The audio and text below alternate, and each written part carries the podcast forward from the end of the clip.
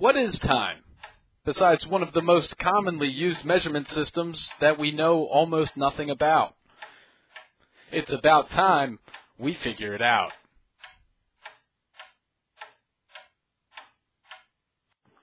This call is now being recorded. All right, it's about time we introduce our guest.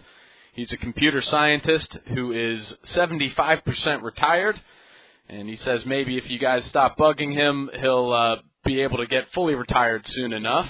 He's, he has over 30 years experience in software development, data communication, systems designs, and teaching. He also has over 20 years experience researching calendar systems, which makes him one of the world's foremost experts on the subject.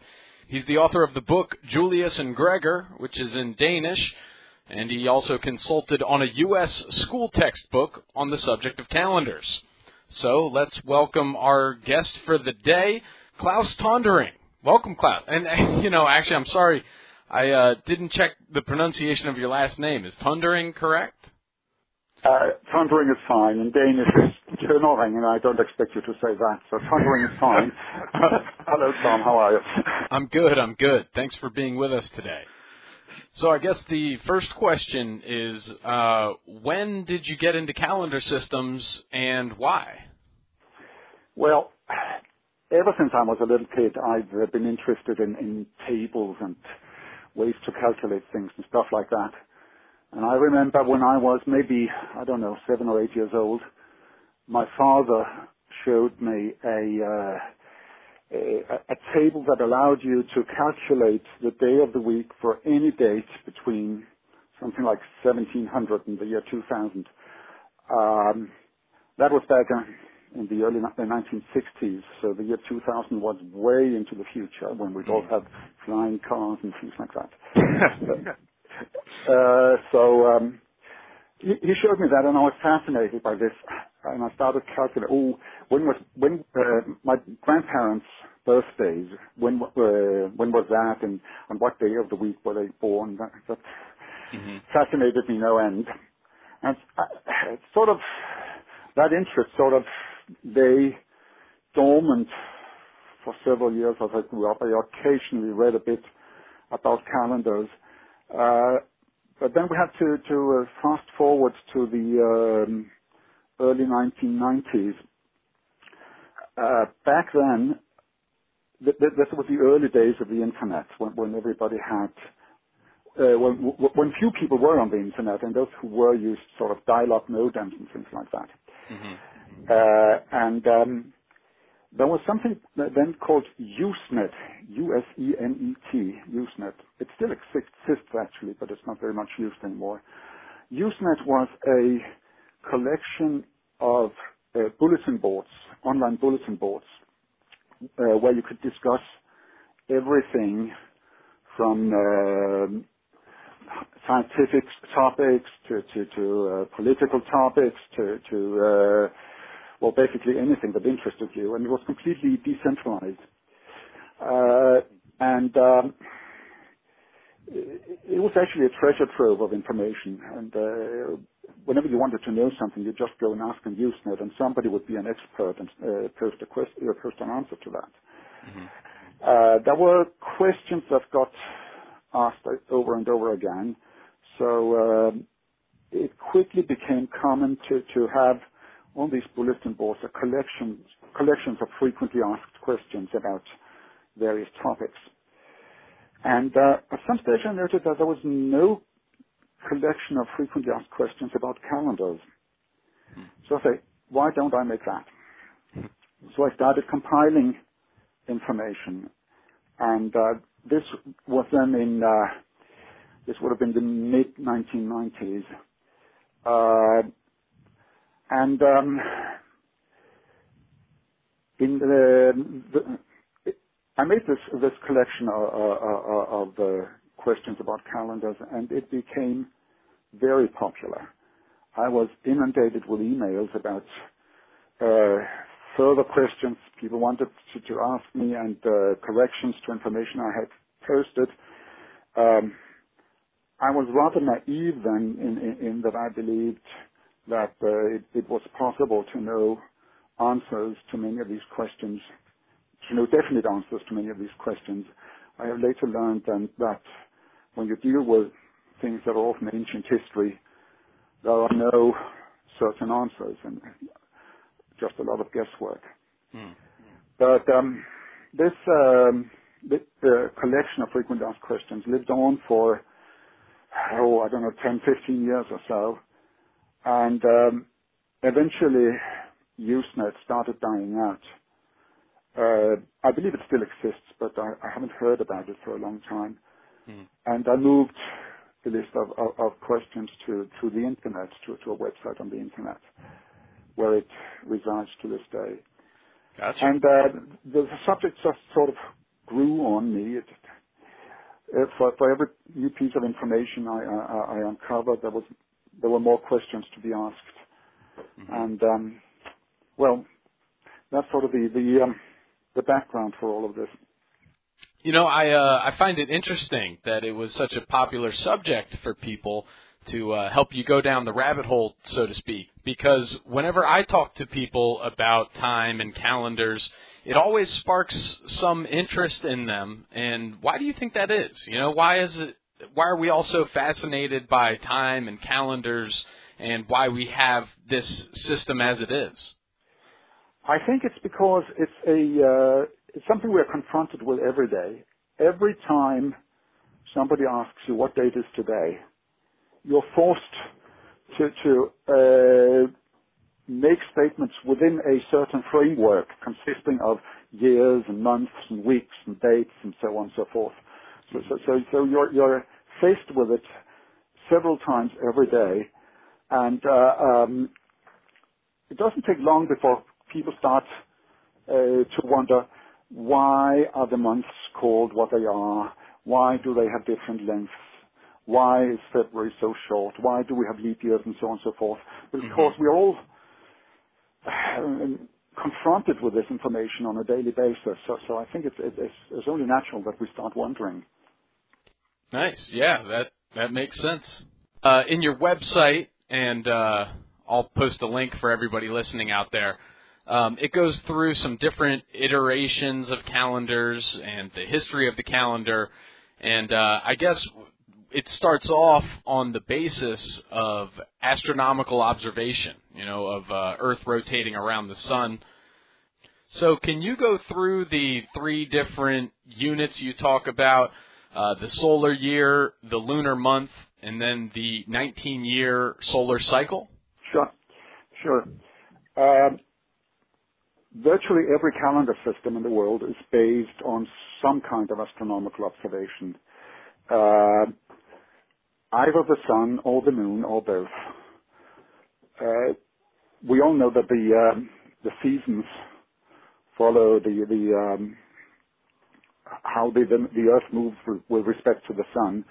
So, so the concept of the year uh, has always been important to people for, for agricultural reasons.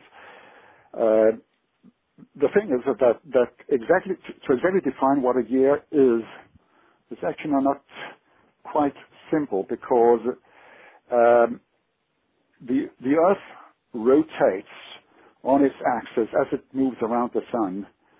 So, uh, well, the whole dif- uh, starting with, with, with defining what is a day. Is it the time from when a position on the Earth points to the Sun to the next time the same position points to the Sun? Or is it the time uh, from when a uh, position on the Earth points to a particular object in the sky, say a star, to the next time it does so? Because of the movement of the, the uh, Earth, uh, those two values are not identical. So, so you end up with, with, with um, different definitions of what a year is. Similarly, uh, based on the moon, you uh, end up with different definitions of, of what a month is. But for calendrical purposes, what you get is the time it takes from the Earth uh, to be in a particular position relative to the Sun to the next time that happens is called a tropical year and is 365.24 something days. Now the moon moves around the, uh, the Earth but it also moves with the Earth around the Sun. So when you study the Moon, again, you, you have to distinguish between uh, when you say how long it takes from uh, for the Moon to, to orbit the Earth. Do you really mean that, or do you mean the time from when you see a particular phase of the Moon till you see that phase again?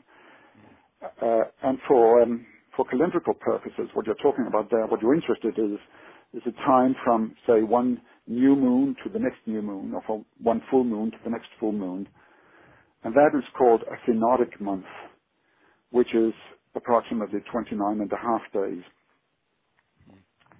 Finally, um, by a stroke of luck, pure coincidence, it turns out that 19 years corresponds almost to an integral number of synodic months. So that uh, every time the Earth has orbited the Sun 19 times, the, you have gone through the phases of the Moon 235 times. Hmm. This helps in uh, coordinating various um, re- uh, calendrical relationships between the Sun and the Moon. In particular, this is important for calculating Easter, which is based not only on the Sun but also on the Moon. Right, right. So, uh, yeah, let's kind of get into the Christian calendar real quick. Uh, well, I, it might not be real quick. but let's, it's the most important one. So. right. So, you know, correct me if I'm wrong, um, but the basis of the Christian calendar right now, our iteration, was created in the 1580s and that was a revision of a calendar that was updated in the 45 or 42 BC or so. And then that was a revision on a calendar created in ancient Rome. Correct? Correct. That's correct. Okay. Yes. Uh, and here we get into the really murky waters of, uh, of ancient history because our information about the ancient the Roman calendar is uh, very sporadic. Uh, one of the best sources we have is a, a, Roman writer called Macrobius, who wrote in the, I believe it was the 5th century AD, which means that he was several hundred years after the event. Hmm. And here's a, here's a guy who provides most of the information we have about the ancient Roman calendar. So, so the obvious question there is how much, to what degree can we actually trust what he writes? Mm-hmm. But, but it's the best we can do.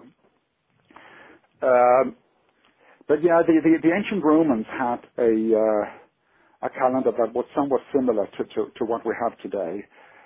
Uh, what I'm saying now is, is, to some degree conjecture. We, we, we don't know for sure. Uh, but, but, but if you'll allow me to do a bit of guessing, their, mm-hmm. their, um, their original calendar only had 10 months starting from March and going to December. And you can see that in uh, the uh, names for the months. If you, for example, the word December comes from Latin decem or decem, uh, which means 10. So it was originally the 10th month. Mm. They only had months from March to December because the time uh, from uh, the, the, winter uh, time, which came after December, was not relevant when, when um, in, in a farming community. You didn't sow anything, you didn't harvest anything, you just waited for winter to pass. Hmm. So they, they sort of, they started the year in March, they went on through to, to December, and then they just sat and waited for spring to come along without really counting the dates in between. Interesting. And then, then at some stage, they uh, decided they had to add some day, uh, a couple of extra months between December and March. So January and February were added. And that's probably, and I say probably, the reason February is so short, that there were only so many days left uh, when they reached February. Uh, uh. Um, anyway, uh, this went on for some time, and they started having some rules about when to have leap years, uh, but it was really a mess. Um, the thing was that um, there was a superstition in ancient Rome that a leap year was, unfor- uh, was um, unlucky. So you didn't want leap years when the country was at war, for example. Uh, and also, uh, if you were a rich, prison, uh, rich person and you were uh, sent to prison, you didn't want your time in prison to uh, compress, uh, comprise any leap years because that would make your prison sentence longer. so if you were rich, you could bribe uh, the authorities to omit leap years Oh, nice. to, That's to shorten your prison sentence. Yeah, yeah. Um, so, so, so this, this was really a mess. Uh, uh, uh, uh, the calendar drifted with respect to the seasons. hmm And, and that's how Julius Caesar in, in, in 45 BC uh, rectified this. He introduced uh, the first really strict calendar in ancient Rome uh, by fixing it to have 365 or 366 days, but uh, providing strict rules about when was a leap year. Um, and um, this is sort of with very few modifications, this is the calendar we still use today, so it's more than 2,000 years old. Okay. Um, so this started in, in, in 45 BC. And this went on very well for several hundred years. His rules about uh, leap year were not quite accurate. His rules were that every fourth year should be a leap year. And um, this is good but not ideal because it means that you actually, the, the calendar actually drifts one day over the course of 133 years. Hmm. So um, by the time we reached the end of the Middle Ages, the calendar had drifted something like 10 days with respect to the, the seasons. And that's what then happened in, in the uh, 1580s, that the Catholic Church under um, Pope Gregory XIII decreed that there were to be some modifications to the calendar, specifically to the leap year rules, uh, rather than have it every fourth year leap year. Uh, we only wanted 97 leap years every 400 years. So they were to admit three leap years every 400 years. Mm. And that's the system we use today. That's what is known as the Gregorian calendar after Pope Gregory XIII, who, who um, supervised the, the introduction of, of that calendar. Gotcha. So Julius Caesar, he kind of set the the months and he set the structure Yeah, of the calendar system that we're using today still. correct. But when did the week come into play? Because I mean they weren't using a 7-day week in Julius Caesar's time, right? That's directly from the Judeo-Christian Probably not. Uh, I, I have read that the week was known in ancient Rome before the advent of Christianity, but I, I haven't uh, seen any reliable sources uh, confirming that. Uh, the, the, the week, as we know it today, is of course something we have from Christianity, something we have from uh, Judaism. It's uh, in the very first pages of the Bible where you hear that, that God created the world in six days and rested on the seventh. And that's the, that's the origin, or at least uh, one uh, of the, the, the presumed origins of, of the um, of the seven-day week. Mhm. And and for the Jews, this became a uh, a sacred rhythm.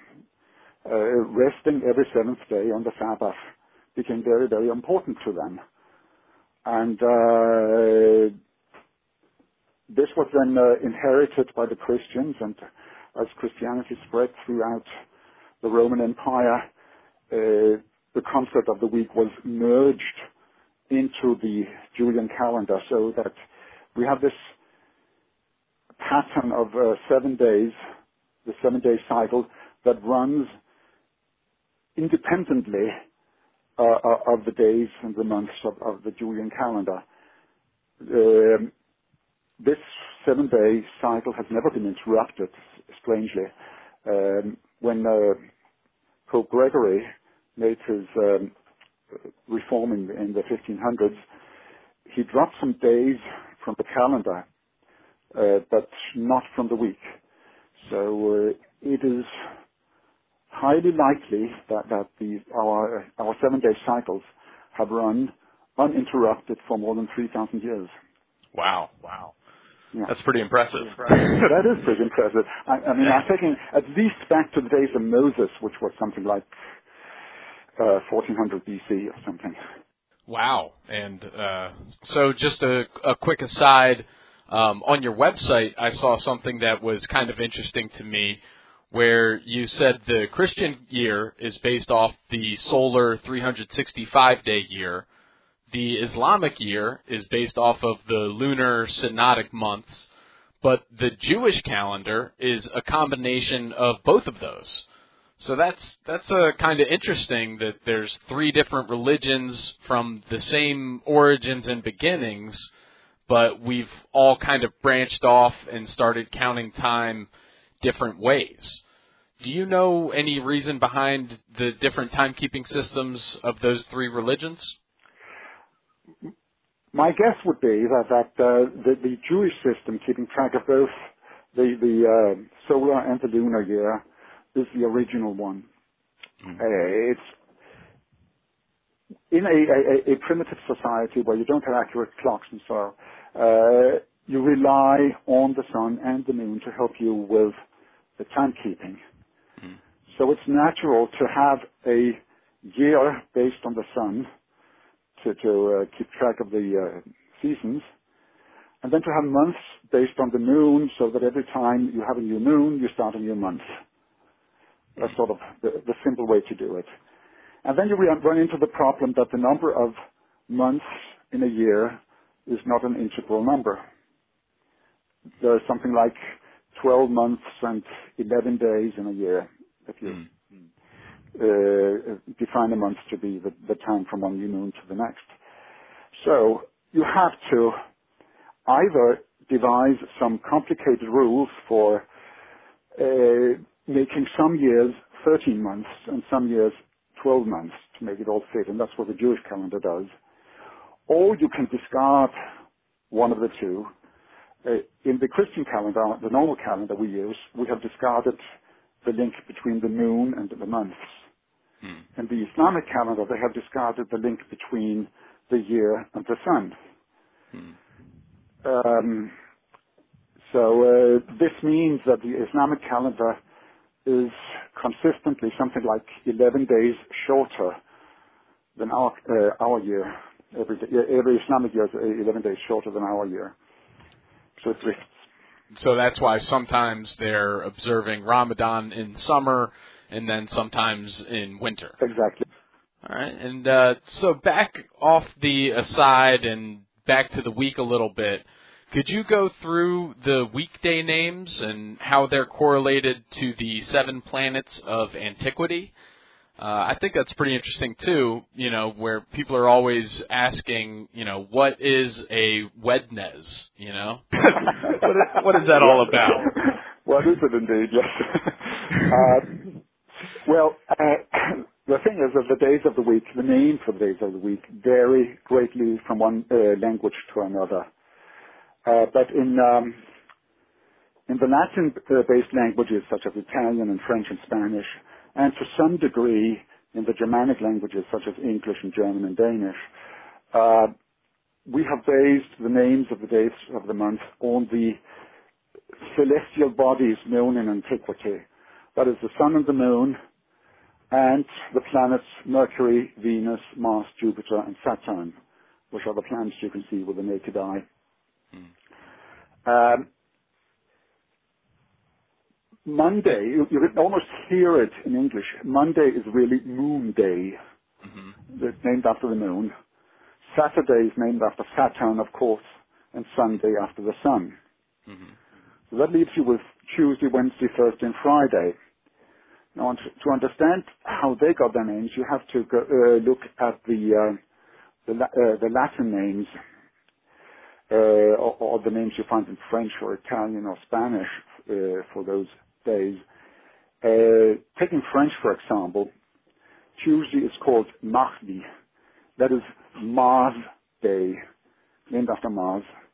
Uh, Wednesday is Mercredi, that is Mercury Day. Thursday is Jeudi, or Jupiter Day. And Friday is Vendredi, or Venus Day. So you have Mars Day, Mercury Day, Jupiter Day, and Venus Day for Tuesday through Friday. Now what happened in England, or in, the, in Northern Europe in general, was that the uh, ancient Roman gods who had given name to the planets uh, were replaced with Nordic, Norse gods. Uh, for example, um, it, it, Mars was replaced by, by the uh, Nordic or Anglo-Saxon god Tiw. That became, so Mars Day became Tuesday or Tuesday. Hmm. Uh, Mercury was replaced by Woden or Odin, Hmm. uh, ancient Norse god. So uh, Mercury's day became Woden's day or Wednesday. Similarly, Gotcha. Jupiter's day became uh, Jupiter became Thor, so it became Thor's day or Thursday. And finally, uh, Venus, the the, uh, the goddess Venus was replaced by the goddess Frigg from Nordic uh, mythology. So Venus Day became Frigg's Day or, or Friday. So that's what how we have them today. That's inter- You know, that's interesting, and uh, it makes sense that Venus is a Friday because the weekend is beautiful. You know. All- Good point. So uh, why is I, I so I grew up with the planets being Mercury, Venus, Earth, Mars, Jupiter, you know, so on and so forth. And uh, why in antiquity are the planets all jumbled up from that perspective? Uh, yeah. Well, well, the reason is, of course, that that, that uh, in antiquity they believed that the Earth was the center of the universe, and everything circled around the Earth. Um, so, so uh, the, the order the order they had the the planets there was that uh, closest to the Earth you had the Moon. Um, then came Mercury and Venus, and then the Sun, and then Mars, Jupiter, and Saturn Hmm. in that order. And um, this means that, um, eh, well, the order of, was of course different fro- from uh, from what we have today because of the change in, perspective. But that still doesn't match the order in which the uh, days of the week have been named. And there is some speculation about how that might be. If you order the planets uh, as they, the, in, the order they were seen in antiquity, order them in a circle, and then start at one uh, place, say, say um, the moon for Monday, and you count 24 uh, planets going around in a circle, uh, 24 for um, the number of hours in a day, you will hit Mars, which corresponds to Tuesday. Count another 24 uh, hours and you will hit uh, Mercury, which corresponds to Wednesday, and so on. Oh, okay. Uh, that's one theory. It is nothing more than a theory. It is perhaps a bit contrived, and you could argue that that is just a coincidence. Mhm. Um, the truth is, we don't know. Well, you know, we always welcome speculation here because you know uh, what what's better. I uh, I also saw something interesting about the Soviet Union experimented with a five day week or a six day week for about a decade or two. Uh, yes, um, they. One of the, the, the things they wa- wanted to do in the Soviet Union was to make make sure that you always had people working in the industry, Hmm. and uh, the concept of a, a, day of rest sort of disrupted that. At the same time, they wanted to get rid of anything that linked to uh, to religion, so, so anything Christian or uh, Jewish, they wanted to get rid of. So in the uh, uh, around 1930, they uh, gradually introduced a five-day week, uh, which was, I I suppose, good enough. You'd work for four days and then have a day off, which is, is pretty nice. The thing was that, that uh, the, the day that, that people had off um, was not the same for everybody. Somebody had the first day off, others had the second day off, and so on and so forth. So there would always be people working. Mm-hmm. Apparently, this didn't go too well, and uh, they, they soon changed it to a six-day week uh, with a fixed day of rest for some reason on a particular day of the month. And eventually, they gave up the whole thing. And in 1940, after 10 years of experimenting, they just returned to the normal seven-day week. Hmm. And there's a, another calendar reform I was intrigued by, which is called the French Revolutionary Calendar. Could you go into that a little bit and how that came about? sure. Um, the French Revolution in, in, in the late 1700s um, was in many thing, ways a horrible thing, but but uh, one of the things they really wanted to do was to make everything mathematically simple. Um, the metric system was brand new at that time, with its based uh, everything being base 10, which makes it very simple to work with. Um, they wanted to make everything as simple as that. So they introduced, for example, uh, a day divided into 10 hours, hmm. with, uh, and hours again divided into 100 minutes or 100 seconds. Uh, that, that was not a success. uh, and they also uh, wanted to reform the calendar again to, to distance themselves from um, from anything Christian. Unfortunately, they, they, they had a problem there that um, they were uh, forced to, to, to, acknowledge that the Earth rotates around the Sun in, in, in 365 uh, and a quarter days. Couldn't force this, uh, the Earth to move uh, around the Sun in 100 days, or, although I'm sure they would have preferred that. Uh, so uh, they couldn't make, make the year quite decimal. What they did was that they introduced 12 months of 30 days each which would make every month uh, the same. This left them with five or six extra days, uh, which they added to the end of the year to uh, bring the total to 365 or 66, depending on whether it was a leap year or not. Hmm. And then the, the months were divided, the three, the 30 days of each month were divided into ten, uh, three weeks of 10 days each. So you have the first 10 days, the second 10 days, and the third 10 days of, of each month was considered a week. For obvious reasons, this was not very popular. And it meant that, that, that there were now nine days between each day of rest rather than six. And, yeah, uh, yeah.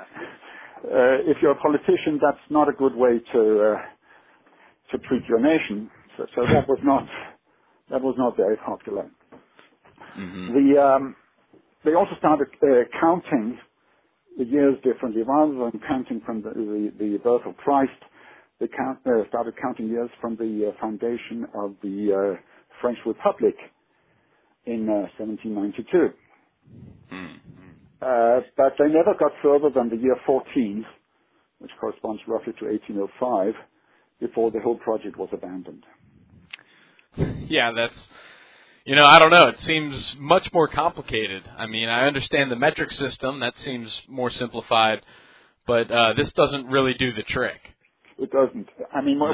once you're tied to specific events in the world, such as the, the time it takes the Earth to, to move around the Sun, you can't really force a particular number uh, down. You're, you're, you're forced to, to, to follow whatever nature, nature dictates you to do and that was mm-hmm. sort of their problem.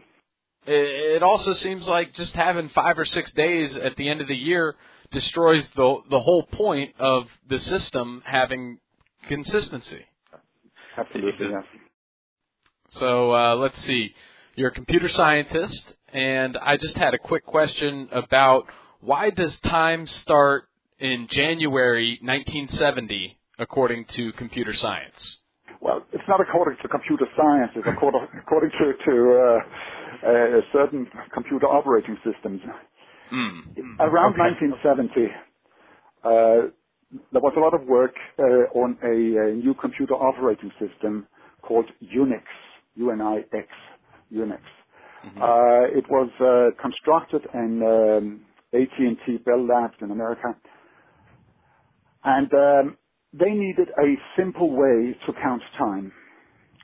Uh, it's very good for uh, for people, for humans to, to, to have to deal with, with years, months, and days. But for, for computers, it's really much more simple if you can just simply count one, two, three, four, five, uh, and then go on forever. Mm.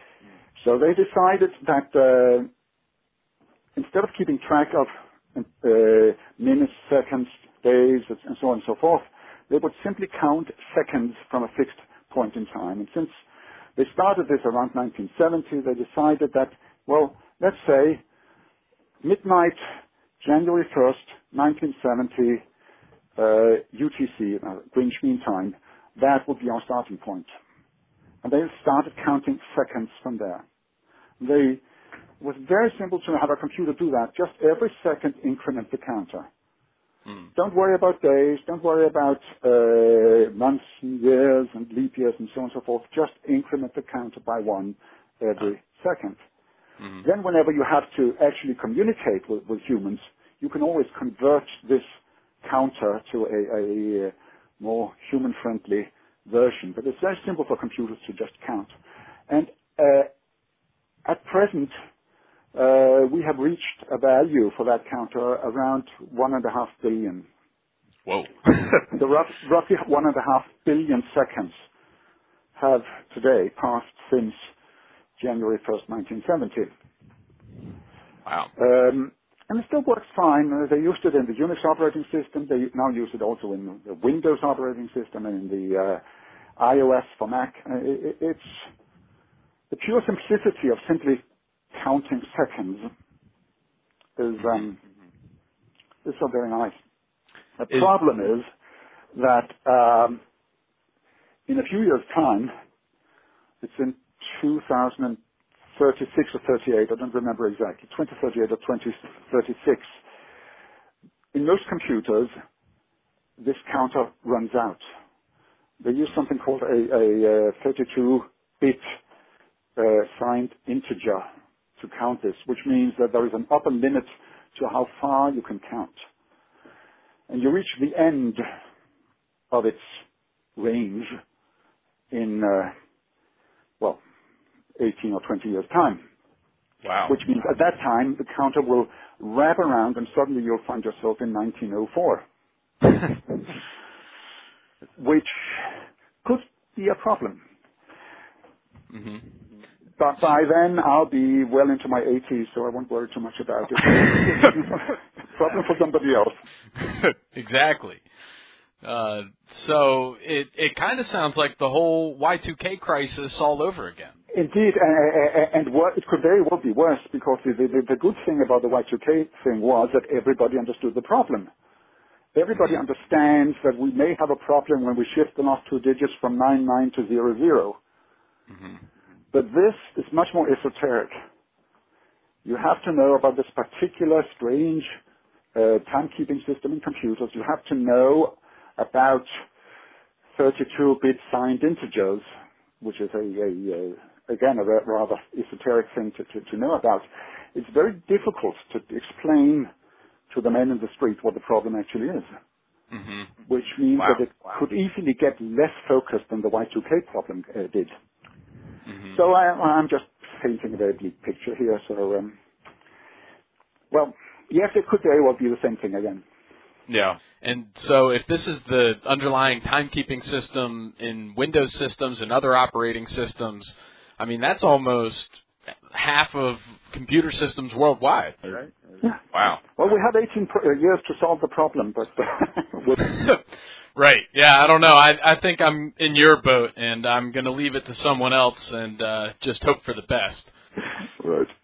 And uh, for all of our listeners out there, Klaus is coming to us from the great nation of Denmark, which hasn't gone through daylight savings yet. Is that correct? That's correct. In, Europe, we, we uh, change on, on uh, the last Sunday of March, which is the uh, March 31st this year, so it's the latest it can ever be this year. But actually, this may be the last time we do it because the uh, European Union has decided that maybe daylight savings time is too much of a hassle, Mm. and uh, they may very well decide to give it up entirely.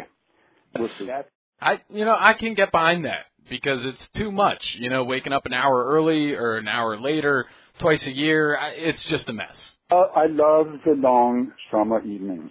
So Right. I, I, I'd be sorry to see it go, but that's just a personal opinion.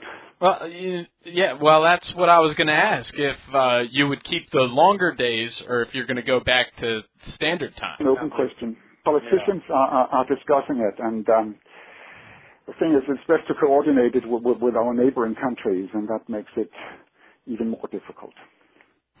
yeah, who's got the time for that? Exactly.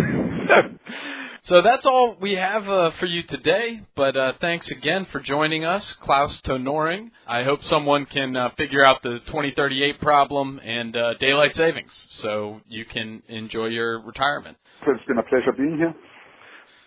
So there you have it, folks. Time. Easy as pie. No need for another podcast on this at all. I'm just kidding. We'll be coming at you every single Pluto day, giving you another great interview with another interesting individual about how they view time. Until then, check out thenewcalendar.com and maybe you can learn how to get time on your side. My name's Tom Sherman. I appreciate you listening. If you've got any uh, suggestions, questions, comments, concerns, give me a shout. My email is tom at thenewcalendar.com.